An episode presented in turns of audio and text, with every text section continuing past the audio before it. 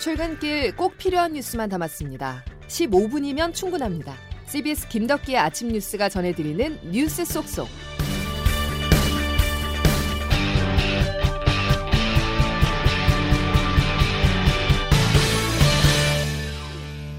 여러분 안녕하십니까? 5월 25일 김덕기 아침 뉴스입니다. 한미 정상회담 이후 중국의 첫 공식 반응이 나왔습니다. 대만 문제 등의 공동 성명을 통해 언급되자 한국과 미국을 향해서 공개적으로 불쾌감을 드러내는데요. 다만 중국 정부의 반발은 지난달 미일 정상회담 때와는 달랐습니다. 한국을 크게 자극하지 않는 선에서 반응을 보였다는 분석입니다. 첫 소식 베이징에서 안성영 특파원입니다. 한미 정상회담에 대한 중국 측의 반응은 예상대로였습니다. 어떤 외부의 간섭도 용납하지 않을 것이며 관련국의 타이완 문제에 대한 언행을 조심할 것을 촉구합니다. 자오리젠 중국 외교부 대변인입니다. 하지만 외교적 수사나 대만 문제 등에 대한 중국의 일관된 입장을 빼면 새로운 내용을 찾기는 어렵습니다. 오히려 대만 문제에 신중하고 불장난치지 말라고 경고했지만 그 대상은 관련 국가들로 모호하게 처리됐습니다. 한국을 직접 언급함으로써 한국인을 자극하는 일은 피하고 싶었던 것으로 보입니다. 공동 성명에 대한 입장 발표가 정상회담 이틀 뒤에나 나온 점도 눈에 띕니다. 한 달 전 미일 정상회담 때 공동 성명이 나온 직후 미국과 일본에 대한 성토가 이어졌던 것과는 사뭇 다른 모습입니다. 한국을 강하게 밀어붙일 경우 반중 감정이 악화되면서 미국에 더 가까워질 수 있다는 현실적 판단이 작용한 것으로 보입니다. 한미 정상회담을 계기로 미국의 반발짝 더 다가선 것으로 보이는 한국의 외교적 스탠스를 다시 되돌릴 수 있을지는 이제 중국의 몫이 됐습니다. 핵심은 문재인 정부가 공을 들이고 있는 시진핑 주석의 방한이라고 할 수 있습니다. 베이징에서 CBS 뉴스 안성료입니다. 사드 보복을 경험했었던 우리로서는 중국의 반응을 주시할 수밖에 없죠. 청와대는 중국 측과 소통하고 있음을 강조하면서 확대 해석을 경계했습니다. 최고의 방미였다고 자평했던 문재인 대통령 실질적인 결과로 이어질 수 있게 후속 조치 실행에 만전을 기해달라고 당부했습니다. 조은정 기자의 보도입니다. 청와대가 이번 한미 정상에서 주안점을 뒀던 부분은 70년간의 한미 동맹을 넘어서 미래 동맹으로 나아가기 위한 협력 방안이었습니다. 반도체, 배터리, 통신, 우주 등 신산업 분야에서의 한미 양국은 협력 의지를 다졌습니다. 대북 정책도 남북 간의 판문점 선언뿐 아니라 트럼프 정부 시절의 성과인 싱가포르 합의를 존중하겠다고 명시해 과거의 노력이 물거품으로 돌아가지 않게 됐습니다. 이처럼 굵직한 분야에서 우리 정부는 바이든 정부와의 코드를 맞췄지만 구체적인 외교적 성과를 내기까지는 상당한 시간이 걸릴 것으로 보입니다. 당장 한미 공동선언에 대만 문제를 언급한 부분에 대해 중국이 반발하고 있고 대북 문제에 대해서도 바이든 정부는 다소 보수적인 입장입니다. 이에 문 대통령은 귀국하자마자 쉬지 않고 주례회동을 소집하며 한미 정상회담의 후속 조치 이행을 촉구했습니다. 한미동맹의 큰 밑그림을 그린 이번 회담이 실질적인 관계 발전으로 나아갈 수 있을지 주목됩니다. CBS 뉴스 조은정입니다.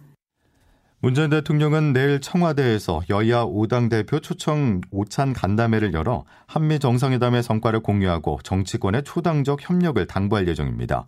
내일 간담회에는 더불어민주당 송영길, 국민의힘 김기현 대표 권한대행 겸 원내대표, 정의당 여영국, 국민의당 안철수, 열린민주당 최강욱 대표 등이 참석합니다. 정부가 백신 수급에 자신감을 보이고 있습니다. 백신이 속속 국내에 도착하고 있고 아스트라제네카와 화이자에 이어서 이제 모더나 백신도 이번 달 말에 들어올 예정인데요. 그런데 문제는 따로 있습니다. 다소 부진한 접종 예약률인데요. 정부의 가장 큰 과제는 이른바 접종 부동층을 줄이는 것입니다. 어제 방역 당국은 예방 효과를 적극 홍보하면서 접종을 권했습니다. 황영찬 기자입니다. 현재까지 전 국민의 약 7.4%가 1차 예방접종을 받은 가운데 예방접종의 효과를 확인할 수 있는 데이터가 속속 발표되고 있습니다.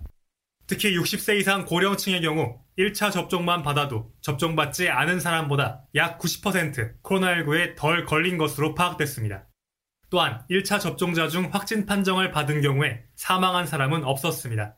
60세 이상이 코로나19에 걸렸을 때 5% 가까이 숨진다는 점을 고려할 때 위험을 확실히 줄이는 겁니다.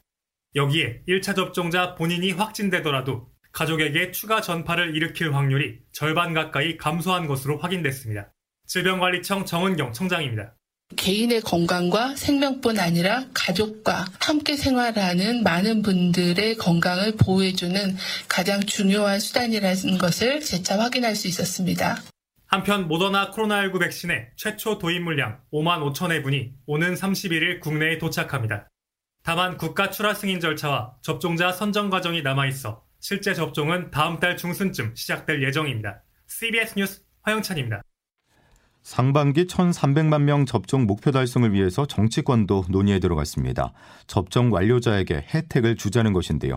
어떤 방안들이 거론됐는지 박희원 기자가 정리했습니다.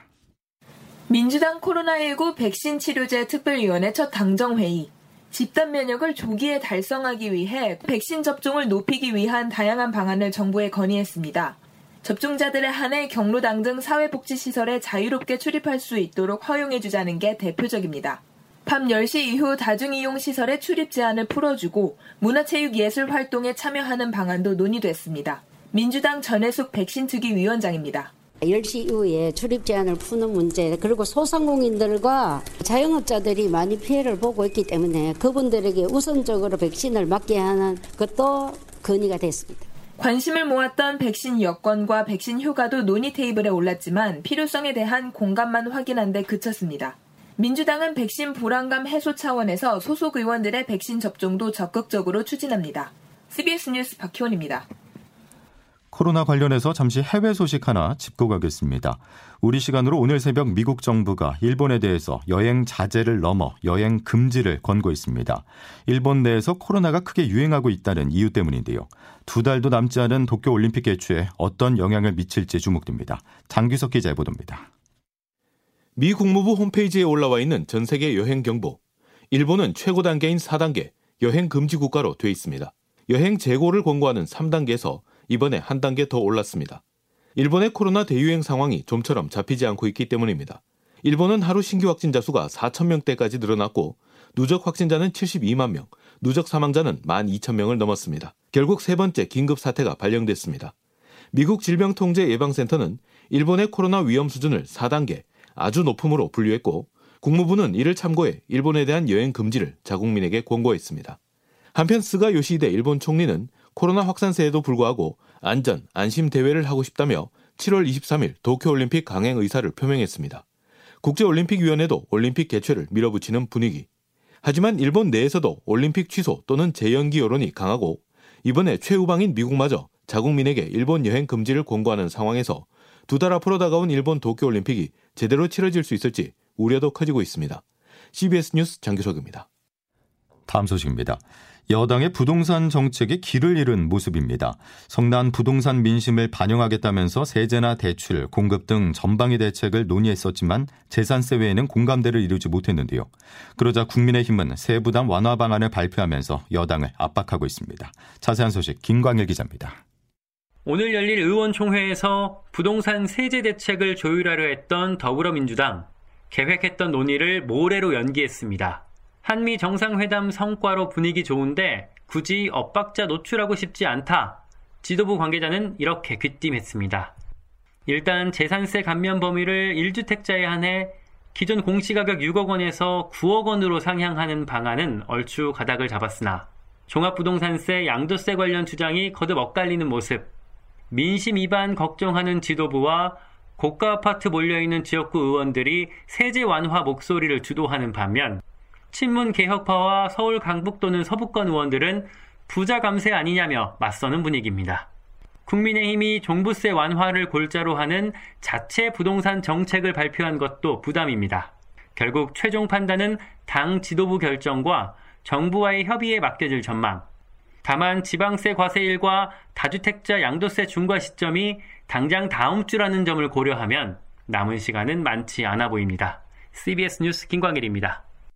이런 가운데 땅 투기 의혹 소식은 여전합니다. 이번엔 경기도 평택으로 LH 사태 이후 대표적 투기 세력으로 떠오른 농업법인과 기획부동산이 투기 행각을 벌이면서 땅값이 10배 가까이 폭등했습니다. 박창주 기자가 취재했습니다. 전국 각지의 농업법인과 기획부동산들이 평택 포승지구 인근 땅을 사들인 건 산업단지 조성이 시작된 지난 2015년 이후부터입니다. 먼저 토지 구매가 쉬운 농업법인이 산 땅을 기획부동산이 웃돈을 붙여 사들인 뒤 모집한 여러 투자자들에게 지분을 쪼개 팔아 시세 차익을 남기는 방식입니다. 한 농업법인은 하루 만에 4억 원의 차익을 챙겼고 기획부동산은 농업법인에 지급한 비용까지 보존받기 위해 많게는 160여 명에 달하는 투자자를 모집해 20억 원이 넘는 이익을 남겼습니다. 농업법인과 기획부동산을 연달아 거치면서 땅값은 5년 만에 10배 가까이 폭등했습니다. 포승지구 인근의 한 공인 중개사입니다. 땅값을 올려놨잖아. 내 땅이 70만까지 갔는데 니들 무슨 35만 원 안 팔아.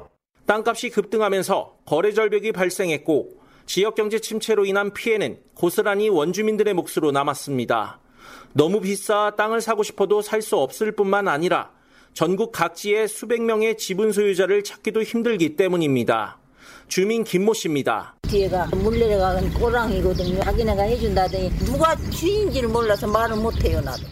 CBS 뉴스 박창주입니다. 차량용 반도체 품귀 현상이 길어지며 자동차 공장들이 멈춰서고 있습니다. 하반기까지 예상되는 물량 부족에도 마땅한 대책이 없는 게 우리가 마주한 현실입니다. 현재 상황 유동근 기자가 살펴봤습니다. 현대차와 현대모비스 아산 공장이 어제부터 가동이 중단돼 내일까지 현대차 그랜저와 소나타 생산 라인이 멈춰섭니다. 이번 중단은 전자제어 장치와 변속기 제어 장치 부족 때문으로 약 3,000대의 생산 차질이 예상됩니다.